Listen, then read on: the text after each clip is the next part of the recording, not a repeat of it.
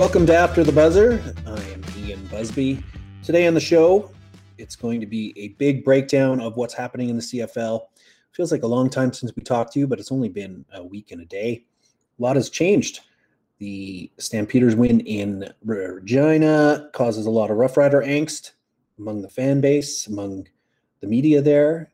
Um, the win in for the Toronto Argonauts and the win for the Montreal Alouettes causes some interesting things out wet or sorry out east, and the injury to Vernon Adams Jr. kind of throws a wrench into the plans. Could there be a crossover in the CFL this year? We kind of believe that they wouldn't be with the fewer number of games, but now that might not be the case with Montreal suffering a quarterback injury and uh, the, the, tightness of the standings right now. It's uh, all very interesting. Danny and I get into it with, and we talk about the what I described as a bit of a tire fire in Edmonton with their change in quarterback and what will be the future hold with them. Uh, who might be the next starting or sorry GM and head coach? I think I've got a good idea as to who will be the ideal replacement. Maybe not to the Edmonton fans' liking, but a familiar name uh, all the same. We are going to roll right into it right now. Uh, a little bit longer today, but we have a lot to discuss. So, uh, without further ado, here's Danny and I.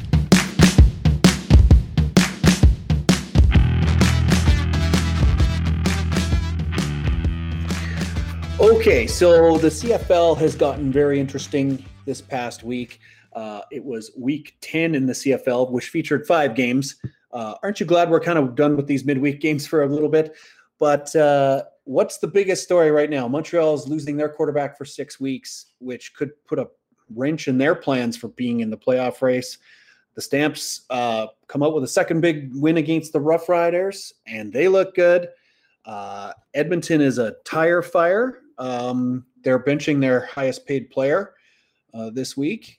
Uh, and uh, angst in Saskatchewan over their offense, which it seems to me maybe we'll start there because all the angst in Saskatchewan about their terrible offense, it has to do. Can we give the Calgary Stampeders defense some credit? Because for two weeks they've been facing the Calgary Stampeders defense, and if it's a defense that looks good, your offense is going to look bad. It's kind of like the old adage, and I used to come out of practice or training camp. It was like one set of coaches is going to be upset today. Either the, the defense looked good and the offense sucked, or the offense was great and the defense is reeling.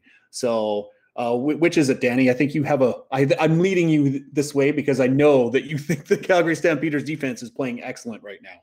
Yeah, I mean, I wrote it last week, right? Like, I, I, I think this ever since we saw this sort of defensive line start start breaking through and actually start putting opposing quarterbacks under pressure. I mean, it's just this DB group is is terrific in coverage. Um, they're not getting the turnovers right now, um, but otherwise, I mean, they're they're very good, and I still think, honestly, Sankey and uh, Thurman in the middle at linebacker are as good a duo as there are in the entire CFL. So, I mean, I think you have to start looking at this and saying that really the two best defenses, three best defenses in the league, and I think the numbers back this up, are the Ticats, the Bombers, and the Stampeders, and they deserve to be in that conversation. Um, the Stamps have allowed more points. A lot of that has been off turnovers. So, I mean, I, I think that we've been saying from the start, I, I, sort of think that the Stampeders' offense is the problem here, not the defense or the special teams. And I think that was especially true um, against the Riders. I mean, they like they kept them out of the end zone. This the Stampeders' defense has allowed two touchdowns in four games. Um, they're they're very good, and uh, I will say, I mean, particularly that like I, I walked away from that game I just thought this Riders team has no shot. They like that offensive line was eaten alive by the Stampeders. I mean, Mike Rose was just dominating. Um, it was, and I'm sorry, you need an O line to win in the playoffs, and I don't think the Riders have it. So that would be my concern. But then the Stampeders defense was good enough to take advantage of it. So, um, look, I, I, I don't have all the numbers right in front of me, but uh, I know what I saw with my eyes, and um, that's two games in a row that this Stampeders defense is done everything you could ask for. And uh, this time, Cody Fajardo didn't throw his receivers under the bus. So this time we actually get to talk about um, about the defense.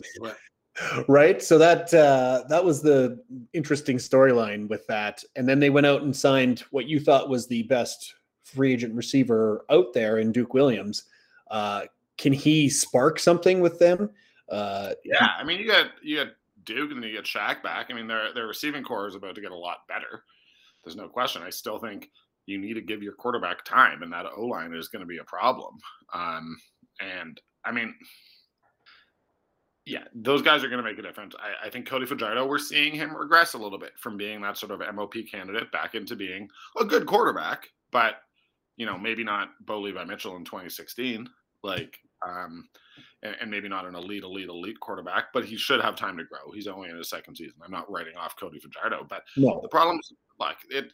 I hate doing this because I always do. I've said this to you so many times, but end of the season, we always look at the team that won the Grey Cup and we're like, you win in the trenches it's the O line and the D line. And if you don't have one of them, I don't think you're beating a Winnipeg or potentially a Calgary in the playoffs. Well, and this wasn't something that would have snuck up on the Riders because when Brendon LaBatte retired or took a season off or whatever he's doing before the season, they knew that they were going to have some problems, especially in the interior of that line, because he was a steady force for many, many years there. And they figured that this was going to be a problem and sure enough it is. Like and as you said any quarterback can be great. You have like even patrick mahomes is susceptible to bad offensive line play and we saw that in the super bowl. So if you don't have any time you're you're you better design some some stuff to get the ball out of his hands immediately. And it doesn't feel like that's what the riders are doing. They're trying to they were trying to listen to cody fajardo and try to go deep okay well that's you you got to be able to run a high efficiency short yardage offense if the the pressure is too too much all the time, right? Completely. With all that being said, and I don't know if this is where we break this down, but I mean at some point we have to. So I left that game and I went had a drink with Jamie Nye, I had a drink with a couple other media guys. Um, nothing crazy. Saw Anderson Cooper as we walked over. Yeah, that's. Uh, I was going to ask you about that. Anderson Cooper in Saskatchewan. He's probably there for some story about uh, how Canada sucks, but. Uh, uh, it's just, well, I mean, yeah. I mean, our treatment of Indigenous populations does suck, and uh, yeah. my understanding is that's what he's there for. I but, didn't tweet it out because I don't tweet about celebrities, but yeah. um, but oddly enough, the weirdest celebrities I've seen have been in Regina for uh, Rough Rider Stampeder games. It's been yeah, weird. I mean, if anyone is asking, that man is every bit as handsome in real life as you would expect. Silver Fox, eh? Yeah. Well, it was very funny. Just like we walked by the restaurant, and it's like your eyes are just immediately drawn. Like probably part part of that is that you recognize him, but like he's just a very striking human being. Um, he's not very like, tall, is he? you probably that? saw him sitting down. He's not very tall, though, right? No, we saw him sitting down, but like we both just kind of shrugged and were like, "Hey, Mr. Cooper." I'd heard that he was in town, so. Um, but yeah, so anyways, there the people, I mean, the reaction to Saskatchewan, from what I was was told, because Jamie's obviously on the post game, was just like panic, yeah. right? Um, and people were like, "Well, do you think Calgary can can get second place?" I'm going to tell you right now, if you want to look at the Rough Riders' upcoming schedule, they have they're five and four. The Stamps are four and five. Yes. The Riders play the Stampeders head to head on Saturday, October 23rd. They then yeah. have the Alouettes without Vernon Adams Jr. Yeah. Two games against the Elks and then a end of season game against the Ticats. Let us assume that the Alouettes and the Riders are are are gimmies. So that's three wins. That gets them to eight wins. Yeah. Even if they lose to the Stampeders and the Ticats, the Stamps the Stamps can run the table and get to nine wins, but chances are you're looking at seven or eight. Yeah. Like it's it's almost impossible for I mean, if you get the tiebreaker, but that means you have to beat the Riders and you have to win the two Lions games. It's the only chance that the Stampeders have of getting to second, and it, to be honest, maybe the only chance that they have of getting to third is winning those games. And the thing is, you you don't know that BC can't sneak up in there and and do some things too because they've got a game against the Elks. You would uh, believe they're playing the Elks coming off two days rest, so uh, that'll be their final game of the year. Um, and they've they've got uh, Hamilton as well, and uh, another game against Toronto. So, uh, yeah. It, and there's it also a lot of this stuff like when you start doing it depends on what you think of Hamilton and Toronto, right? Yes. Um, like the Stamps have two against the Lions, one against the Riders. Let's uh, let's say that those are must win. Their other yeah. two games are one against the Red Blacks at the end of October, and then one against a Bombers team that is going to be so far ahead of the pack by the time this ends. Yes, um, and and they are going to be resting everybody. Then, so I'm just saying that the path to catching those teams for the Stampeders, like you basically need to win all three of those the two against the Lions and the one against the Riders, and then like you should win the other two. So it's possible that they have to run the table. The more interesting thing in all of this is now that Vernon Adams is done, the Alouettes are at are four and four, I believe. Yes. They have six games left. They have lost Vernon Adams Jr. So if you're the Stamps, you have to finish ahead of them. They've got the Red Blacks this coming Saturday. I'll give them that win, even though I don't necessarily know if I believe it, because I think the Red Blacks are incrementally improving and played them tight. And yeah. you got, yeah. But you're so Red, Red Blacks are, or what you would term, or Bill Simmons would call frisky. Uh, it's exactly. a frisky, frisky team. You're not really sure what you're going to get. You're going to get solid effort out of that defense and special teams. That's for sure. The offense. Exactly. And let's just admit that here, like what we're doing is we're picking who you would naturally pick to win any one of these games. We're not looking at the odds. We're not looking at it like that, but we're trying to figure yeah. out how many wins do we think the Alouettes. We're going to give them the Red Blacks, so that gets them to five. Against the Argos, without Vernon Adams Jr., no, you're stuck at five. Against the Riders, no, you're stuck at five. Against two against the Bombers, no, you're stuck at five. One against the Red Blacks to end off the season, you get to six. So hypothetically, the Alouettes are finishing with six wins, at which point the Stamps only need to get to seven to get the crossover. Right. So that's going three and two in yes. the last five. That's where that's the like most obvious path if everything goes according to plan. Um, I think the Stamps will go three and two down the stretch. I think like they're I, I think they could go four and one. I think to be honest, I think they could go five and zero. Oh. Um, Nothing's really out of the realm of possibility right now. It's uh they've, they've the way they've looked in the last two weeks against Saskatchewan, um, even with Bo leaving that first win and then coming back the next week and looking like he's he dropped that in the bread basket on the first play of the game, and then you're like, okay, well, how did the Riders not be ready for this? They just played them. I know. it was crazy. Well, and ultimately, like Bo did throw for almost 300 yards. The, the interceptions are still a concern, um, and they have to be. I mean, he's throwing too many. Turnovers are a concern for the Stampeders team. They're just not winning the turnover battle, and that's part of how you win football games at every level. Um, but other than the interception, Bo looked better. Um, I'm not saying he looked like the best quarterback he's ever looked, but he's he's getting back. It appears yeah. to, to, what you want. And if they get Kamar Jordan back, I just think there's the Stampeders are, are growing and getting better. That's what Craig Dickenson said. He said the Stampeders are getting better, the Riders are staying the same. That's the issue. But um, yeah, I, I think that there's a at this point, I saw somewhere not including the crossover, the odds of the stamps, the stamps are like 48% to make the playoffs. That is because as much as they have an opportunity by beating having the Lions and Riders ahead of them, a loss to either of those two teams just bottoms out your chances. yes, absolutely. Uh, well, throwing another curveball in right now, and you broke the news today that Jake Maier is in COVID protocols. That doesn't really mean he's out for this game against the uh, the Lions this week, but it certainly doesn't help. Um, it doesn't but, really mean anything. Like we don't know what it means. Um, so I will put on my like professional reporter voice. Um, yeah, well, all we know is that he is in COVID protocol. The last couple times the players have been in COVID protocol for the Stamps, I have been like informed what was going on, whether that it was normally contact tracing or whatever. I haven't heard anything from the Stamps, so I genuinely don't know what the deal is here. Um, but I mean, on on every level, I mean, it means you're probably dressing Michael O'Connor just in case. Um, and yeah, I mean, Jake Maier wasn't practicing today. You need Jake Maier. We know enough about Bo that the injury is a possibility in every game. Yeah. Um, well, and and you want someone else taking that short yardage, and uh, Maier's been looked good doing that this year. So um, it definitely is a, an element that you don't want to to have to deal with if you don't have to, right? Yeah, and it's weird. It's across sports, right? Like we just don't know what COVID protocol means, and I, I guess we don't have to. I guess right. it is like we don't know if a player has the flu. Um, but yeah, I will say that I shouldn't say this because it, it suggests that people connect dots that aren't necessarily there. But in the past, I have been given more information than I have been given about Jake Maier's situation. right. well, and if and if you look at it, you're probably thinking, well, is he not? Has he not been vaccinated? Does this mean that he's got to do all this, um, like go through testing and all, all that kind of stuff?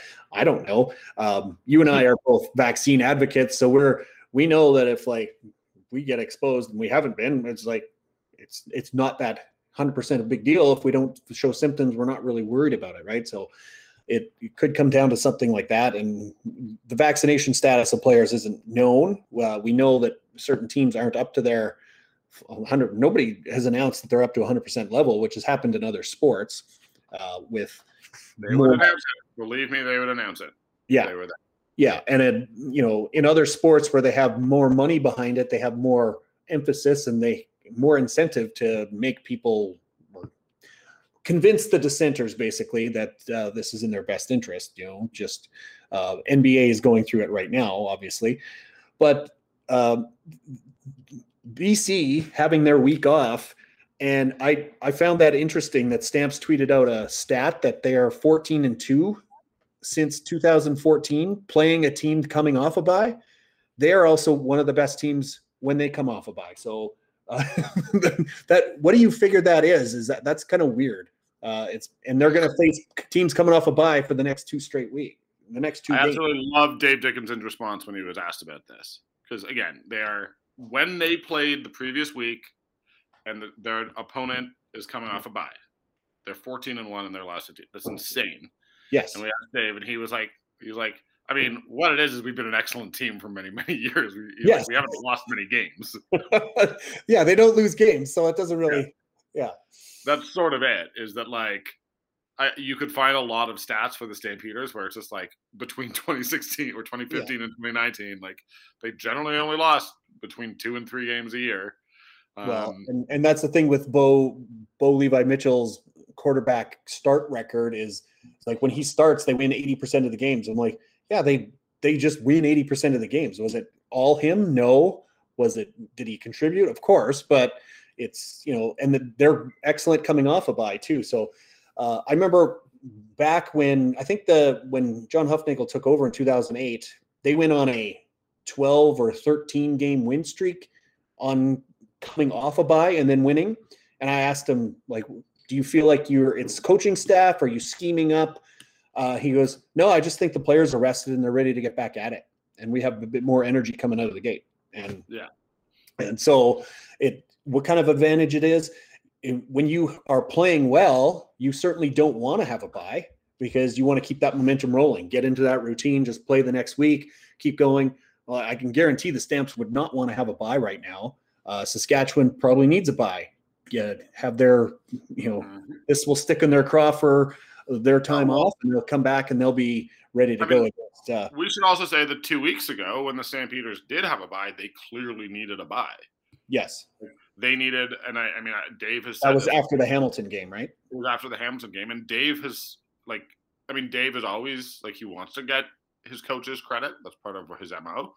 But he said he was like, we sat down and it was basically like, let's figure out what we're doing wrong here and figure out how to use the players that we have which yeah. is like it's always i mean this is sort of a, a, side tangent but it's always a funny thing when i hear like oh well this player like we criticize players for not being able to fit into a coach's system and in my opinion it's like coaches should adapt their system to yeah the players that they have as well so um so I, I found that really interesting and i think that we saw early in the riders game i mean they just went play action in a way that they haven't gone play action in a long, long time. Part of that was him recognizing, or the, the team recognizing, that the riders were going to be looking for a fast start. They were going to bite on that stuff, but yeah. it worked.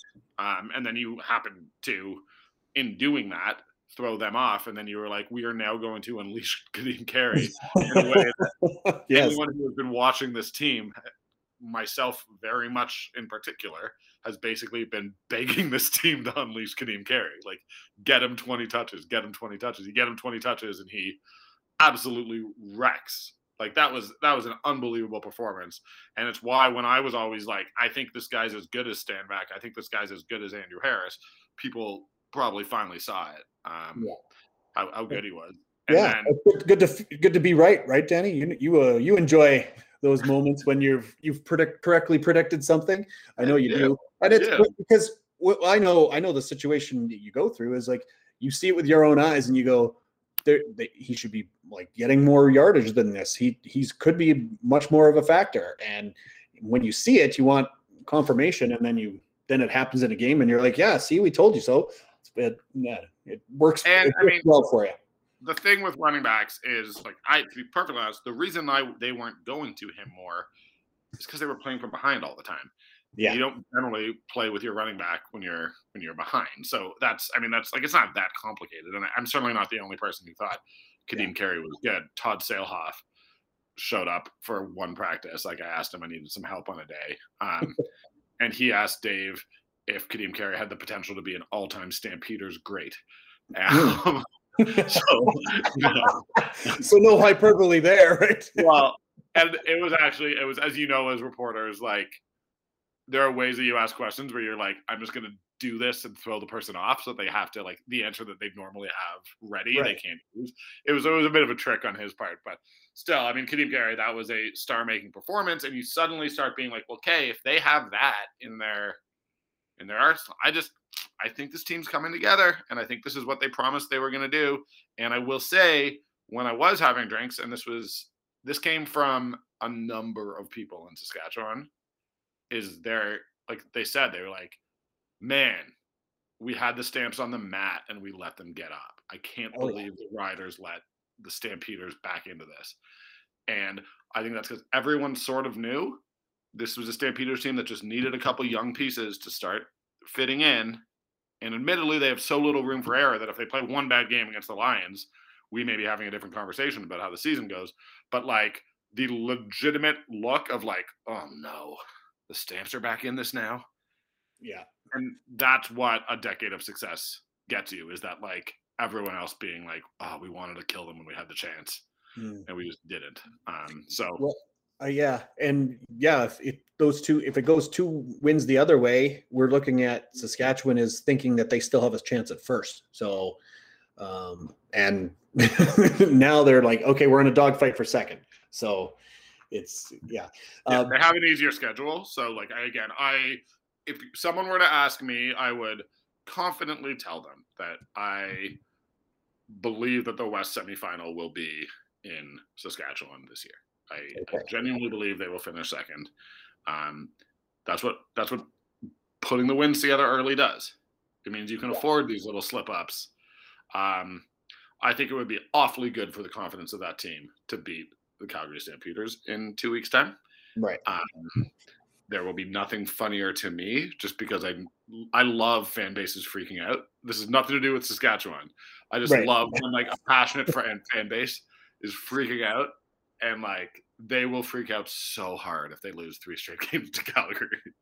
Well, and then they they keep adding it up, and it's like, oh, since Craig Dickenson took over, and they they've they're zero and four against Calgary, and they're you know they seven fifty winning percentage against the rest of the league. It was like, yeah, okay, well, um, it's just well, that, that's a rivalry. What are you going to do? It this, and the Stamps are always a good team, so it's not like there's ever going to be a cakewalk against them. So No, and and it's the problem. Um, this is what Dave Dickenson said the Stampeders were going to be. Yeah. he said they were going to have. He said it would not be smooth sailing out the gate, and then they would start peaking at midseason and develop into being a championship team. What I think happened was they expected to win one of those games against the Argos or Lions to start the season. So I think they're about one game back of where they expected to be. Yeah. Um, but I will be honest with you, the Lions lost to the Riders the last time they played. I I struggle to see how looking at the CFL's power rankings tweeted out about a week ago. Number one, Winnipeg Blue Bombers, no problem with that. Number two, Toronto Argonauts, absolutely. They like you have to. They're they're first in the East. They they've opened up a gap. They're two. Third, Saskatchewan Rough Riders. Okay, all right. I mean, you lost you lost two in a row.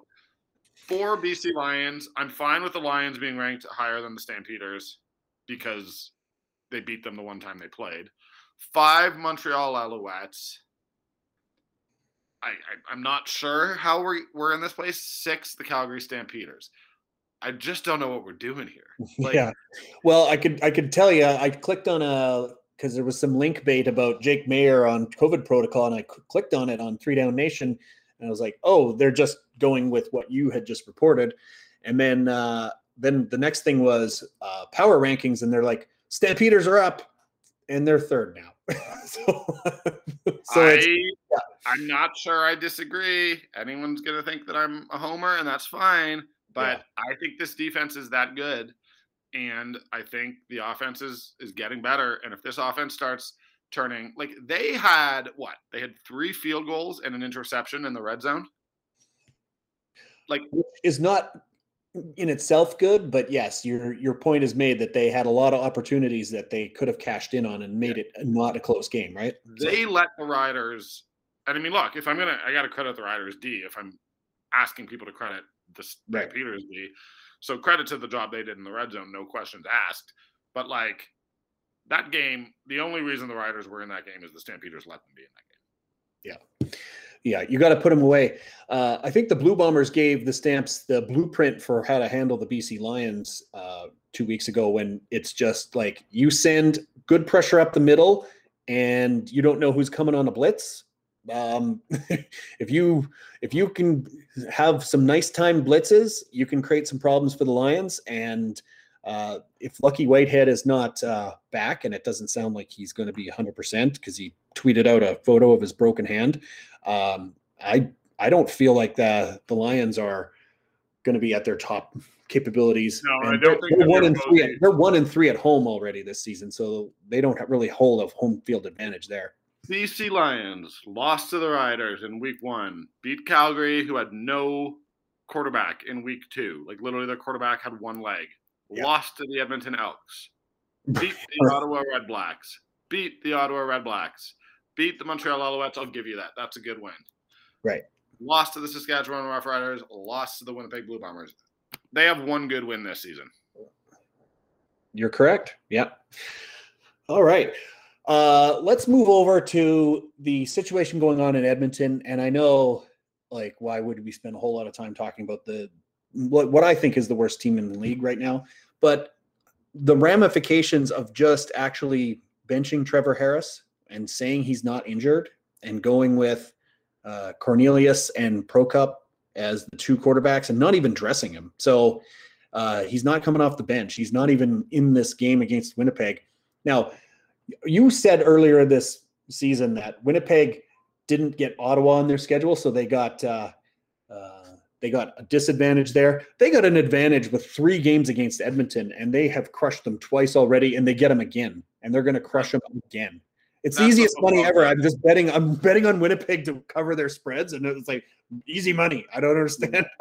that is the football gods repaying the Elks for, or or repaying the Bombers for not getting to play the Red Blacks. Um, yeah. It's also funny. Like, I believe that the Elks are the worst team in the CFL, and part of that is like the Red Blacks look like a bad team that's trying, whereas the Elk team, Elks team just looks like a bunch of guys who don't want to be there. Mm. Um, and I mean, I would I would love to try to dig in into what's going on with Trevor Harris. Uh, is you know, you, you hear things about him and Ellingson and you know being separate from the rest of the team a little bit, but I have no idea if that's true. I'm not reporting anything, but like you hear these rumors. Um, that team is a disaster. That team needs to be torn down from the top down. Um, like it's it's the worst. And yeah, benching your top paid player when he's still healthy. And yeah, I was like, that's not just a message. That is literally like that's giving up on. I don't know if Trevor Harris can play for the Edmonton Elks again after that happened.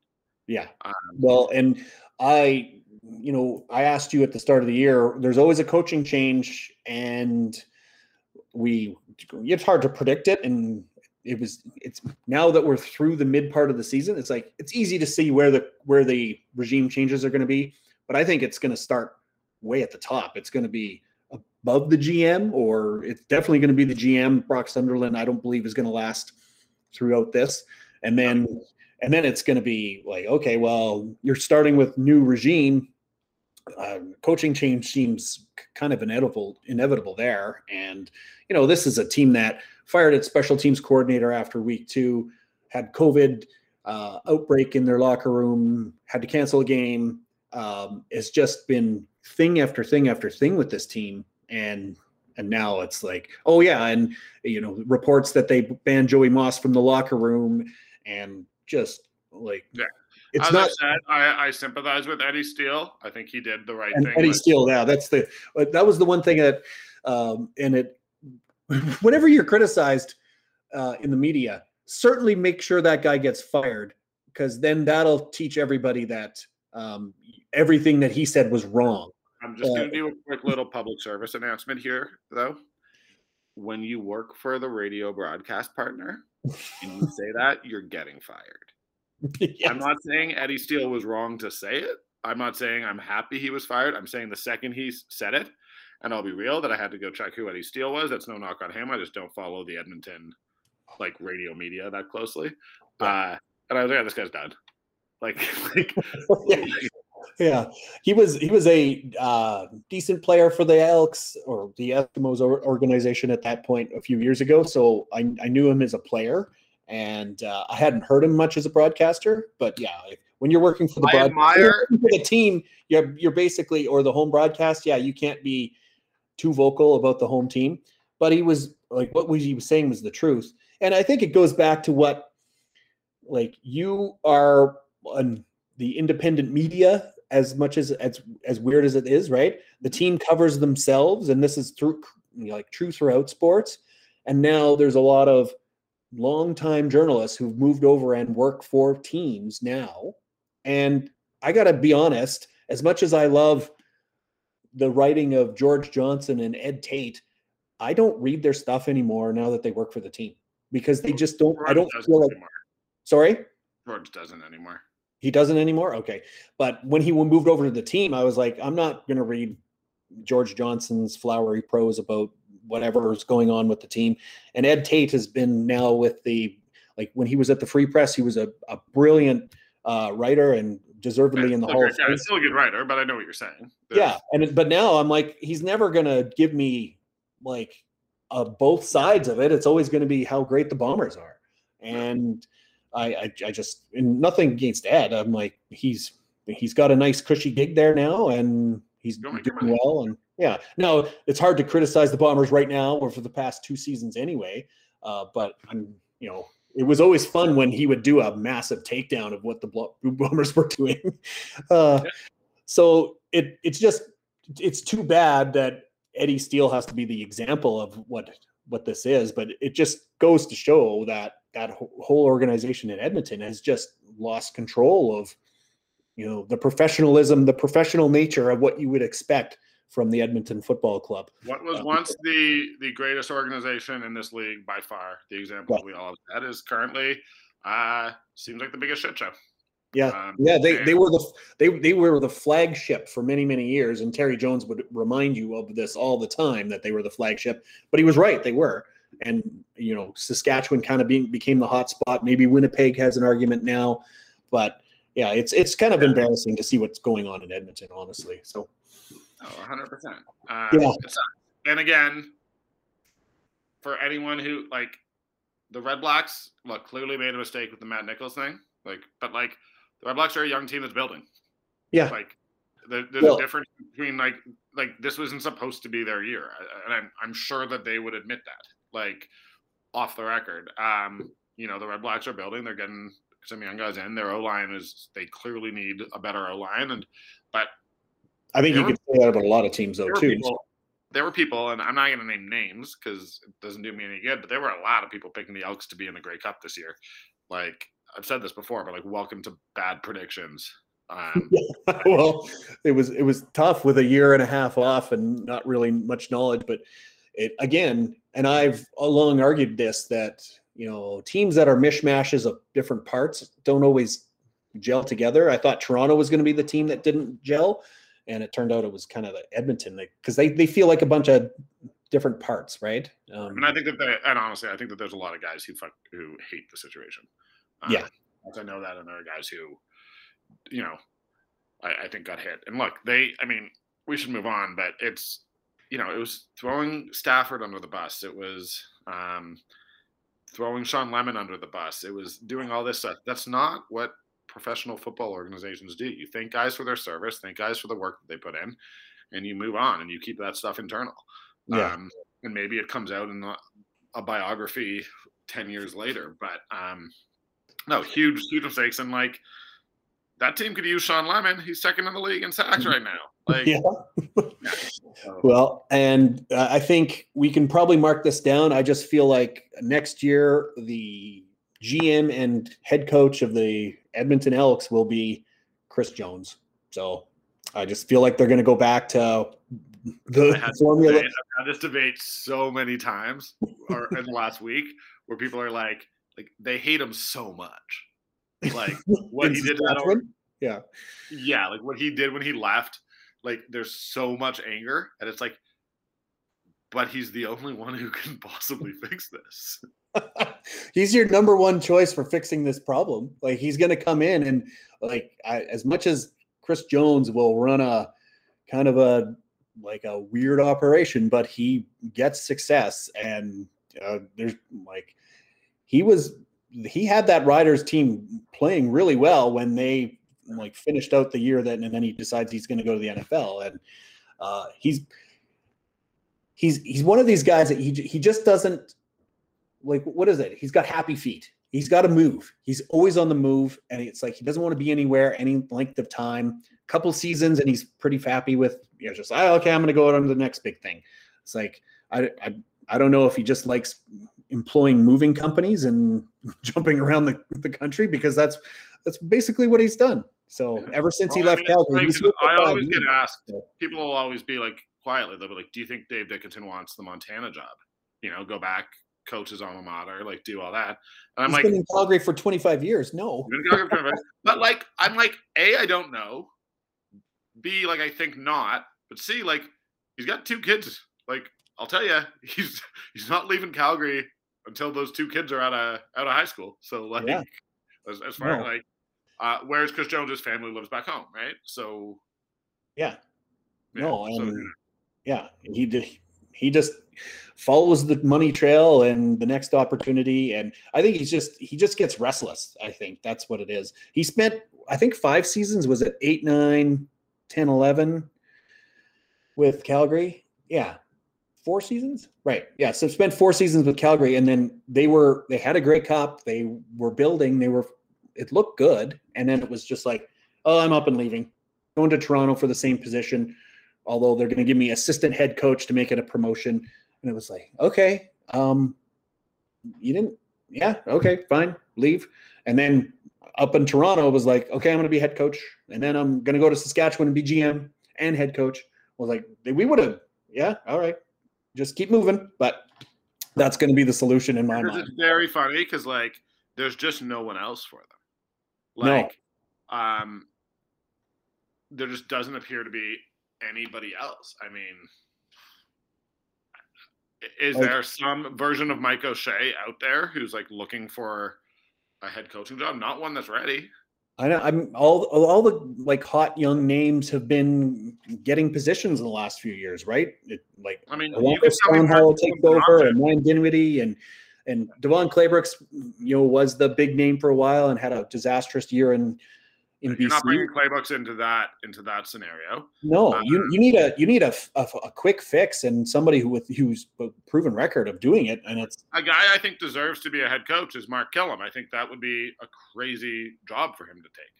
Yeah, like and it, it, you want to well, you you never take over a job that's they don't need a new head coach if something hasn't gone wrong, but you don't want to take over a disaster and you just you want to be able to take over something that you can like move in the right direction or a rebuild like you know in ottawa that's a rebuild okay that's not a bad situation. At least that wasn't like so many crazy things happening and and you're going to have to start over with a new quarterback or a young guy. So and who knows if taylor cornelius is the guy for them? That's i guess that's what they want to find out in the next uh in the next several weeks right? So great football name but yeah. it's not trevor harris it's not Trevor Harris, no. Okay, where anything else that we should cover? Uh, that I no, I do. I will say that like, I first of all, I like the fight that this Red Blacks team has. Like, I don't, I don't want to beat up on the Red Blacks. Like, I just, I do think like I like the effort that they're getting, and I think that like it's a credit to Paul LaPolice that he's, you know, he's they're building something there. You can see that they're building something there, and I respect that. Um, I will say I have no idea. Like, when are the Ticats going to get it together? uh, so they went how long without losing a home game, and then now they've lost two home games without in the in the last minute um, off, and they just got to feel like they're reeling too. I haven't really checked in with my Ticat friends much lately, but uh, they they've got to feel like they're the pressure's on them, and they're kind of reeling right now too. Yeah, it's uh, like they're. I mean, at some point you are what you are, right? I mean, at some point, like it might not come together.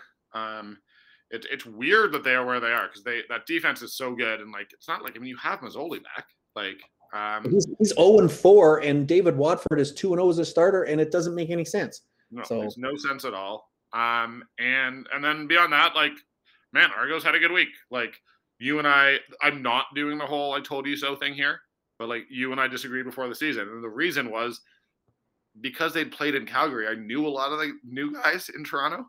Yeah, and I was like, I was like, I know that these are not prima donnas. Like they're not like these are guys who are going to come in and like do the work. And Dinwiddie knows them and all of that. But I think it's very impressive. Um, like Chris Jones is not a bad defensive coordinator. Like no, no, I I, I get that too. Yeah. yeah. Um, and, and I do think the fact that like to be benching a personality as big as Charleston Hughes, that's a that's a real deal fucking head coaching move, right? Like that's like you got to have confidence. You got to like that's that's not a move. That's your that's a superstar in this league, an established legend. And the mm-hmm. fact that they're like, too bad, man, you're not earning your spot. As, as far as I can tell, that's what's happening there.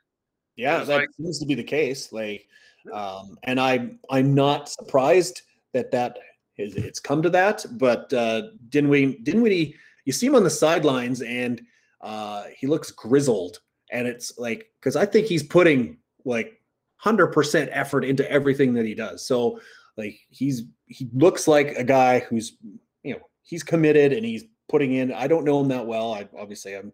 Oh, he's a uh, great guy. He's a, he's a he's a professional. Like he's a pro. Yeah. He's a pro. Yeah. And so and yeah, you would have covered him a bit more, being that he was on the Stamps coaching staff. And yeah, like I said, I think we mentioned it on an earlier podcast. I used to see him on the 4 a.m. train when I was going into my TV show, and he was going out to work. And I was like, okay, yeah, this guy, yeah, he he's there every morning. So yeah. Same train, same time, and looking ready to go. He wasn't uh, bleary eyed or anything. Like as much as I was bleary eyed, and you know I can be bleary eyed at 4 a.m. So yeah, that the, that Toronto win also. Are they choosing? I don't. Maybe you would know more about this, but are they choosing to play McLeod Bethel Thompson or over? Yeah, and you can't argue with it. It's he's getting it done. They looked like they were struggling through that Hamilton game, but then it was like, okay, big play, big play, and then when they you need a drive, they were able to put together a drive. So, um, they're yeah, I can't argue with the results out of that one. So and like they've got they're what they're six and three. Yeah, yeah, they're they're playing team. They're gonna like that's what it comes down to.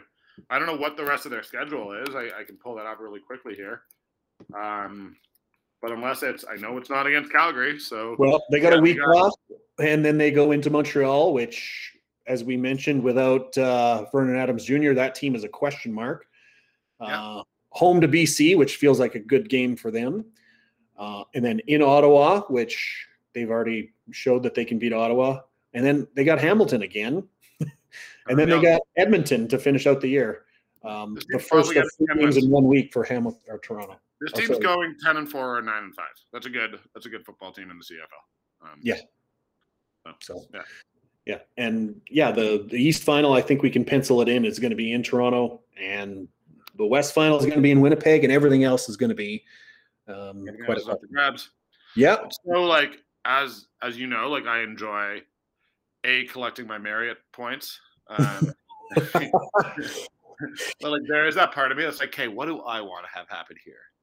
Right? Like, want to be on the road? Like, do I well, want To- Here's a scenario that's never been uh, happened in uh, Calgary or football history. Uh, they've never been the crossover team. I know. Uh, them so Calgary at Hamilton for the crossover game. I feel good about Calgary's chances. Uh, and then in Toronto, you would just you would just stay out there for a week. It would be you'd be in your glory.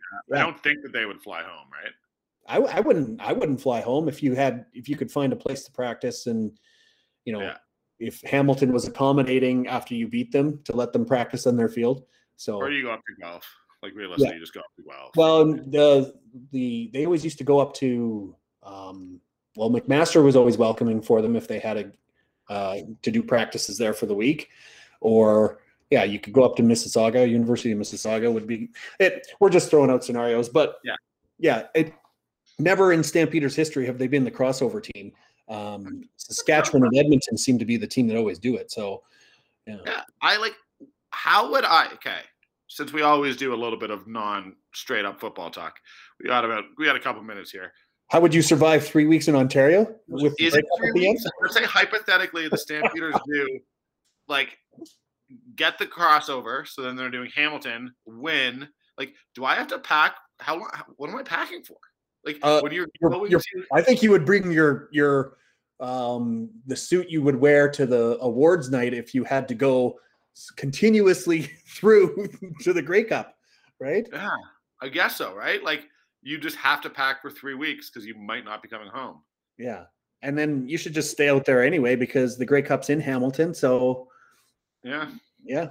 And then I'll I'll find a way and to get out there and then we'll we'll have a like what do you and maybe you know this well maybe you don't. Uh, they're opening up more capacity in Ontario. yeah. Um, they'll get, they'll get, they'll as long as their numbers stay good. It's all going to be prove your vaccine. They'll they'll open up more capacity. Yeah. Uh, there are questions like from a media perspective. Um, they got to figure out a way to not do zooms. Like, Right. If they want the media coverage and they want the media there and they want the whole thing, they have to. They can't do zooms. Well, can't they can't they do press conference setup? Like Yeah, but like that means that everyone gets the same stories, right? Like the Yeah. whole thing with Grey Cup is you're trying to find your unique angle, and you're just they're going to need to figure out a way to do that. Yeah, like that's uh, probably a story question for another day. I, I'm I'm more interested in what's the capacity is going to be at Grey Cup parties because is it going to be worth it for me to go to this Grey Cup if there's no parties if it's restricted parties? Because are they going to be all outdoor? I'm going to have to buy a snowsuit because I don't own one because I don't. I'm I'm from Saskatchewan. Parka, but you're not allowed to borrow it. Yeah, I'm not. I'm not gonna. I'm. You've got a million scarves, so I know I can find some scarves. But uh, yeah, is it going to be all outdoor festival parties? Is that basically what the the plan will I be? honestly don't know. Um, I mean, look, like I don't know. I've been in Ontario a fair bit over the last couple of months. Like in when I was there in September, like it doesn't feel that different from out here. Yeah. It's obviously a bit different. Like their capacities are, are lower, but um, I mean, they're also not having the COVID cases and the ICUs and stuff that we do. So presumably it'll continue to open up. I would, I mean, I'd be shocked if they don't have, if they don't have full capacity at Tim Horton Field. We're just, we're going back to Hamilton in two years for another Grey Cup. Right. Like, so Yeah, and if they don't have the full festival stuff, and you know the majority of the good stuff at the you know festival is Spirit Edmonton and Riderville, and if though if you can't have fifteen hundred people in a room um, with a live band and dancing and celebrating and you know seeing all your friends that you see at Grey Cup, I don't know what makes it a Grey Cup to me. I mean, do you think that the spirit of Edmonton this year will just be a dark room where people walk around and give you like handkerchiefs while you cry? the one thing I would tell you about the Spirit Edmonton though is they will they will be all crapping all over their own team all the time and they will still be the life of the party whether they're there or not. I Right. I love the Spirit. Edmonton guys. But yes, yeah, there's going to be lots of crying, but they're going to be by then they're going to have fired everybody. Um, they're going to be excited about whoever they're going to be bringing in. So then you're you're going to be like, yeah, Chris Jones is back, and you know after they Toronto finishes up its playoff run, Chris Jones will be coming back to go, and Chris Jones will be ducking those questions the entire week of Grey Cup. Ah, I'm, I'm getting excited, Danny. I wish it was a full. If we could plan on a full Grey Cup festival, I'd be super excited about this because it would be, uh, yeah. But if we're if all the parties are going to have to be moved outside, like into festival tents or whatever, with and everybody's huddled around heaters to stay warm, and we're using alcohol to as our main source of warmth. It still might be good, but that's a lot of hours outside because you know how often. I will say 2018 Grey Cup in Edmonton. I normally stop by each night for at least like 45 minutes to the Calgary party and then yeah. go and do my other stuff. Um, and they had a bunch of fire pits and it was rad. Yeah. No, it was it was great. It was at the Alexander, was it in Edmonton? And they had this beautiful place out back with overlooking the city with the you know fire pits there. Yeah, and um, yeah, it was a it, it was a good setup, but there was still an in, inside component with all the bands and everything. So yeah, anyway, I've taken too much. We we've gone too long, but I, I knew this was going to be long because we had lots to talk about. And no, no, I wish we could do longer. Well, but I have to finish my writing and then go. I got a busy night. Okay. yeah, you don't need to tell me what your social calendars are. I, am not telling you. I just don't need to tell listeners. exactly. All right. Uh, until next week, uh, we'll. That is the after the buzzer. Peace.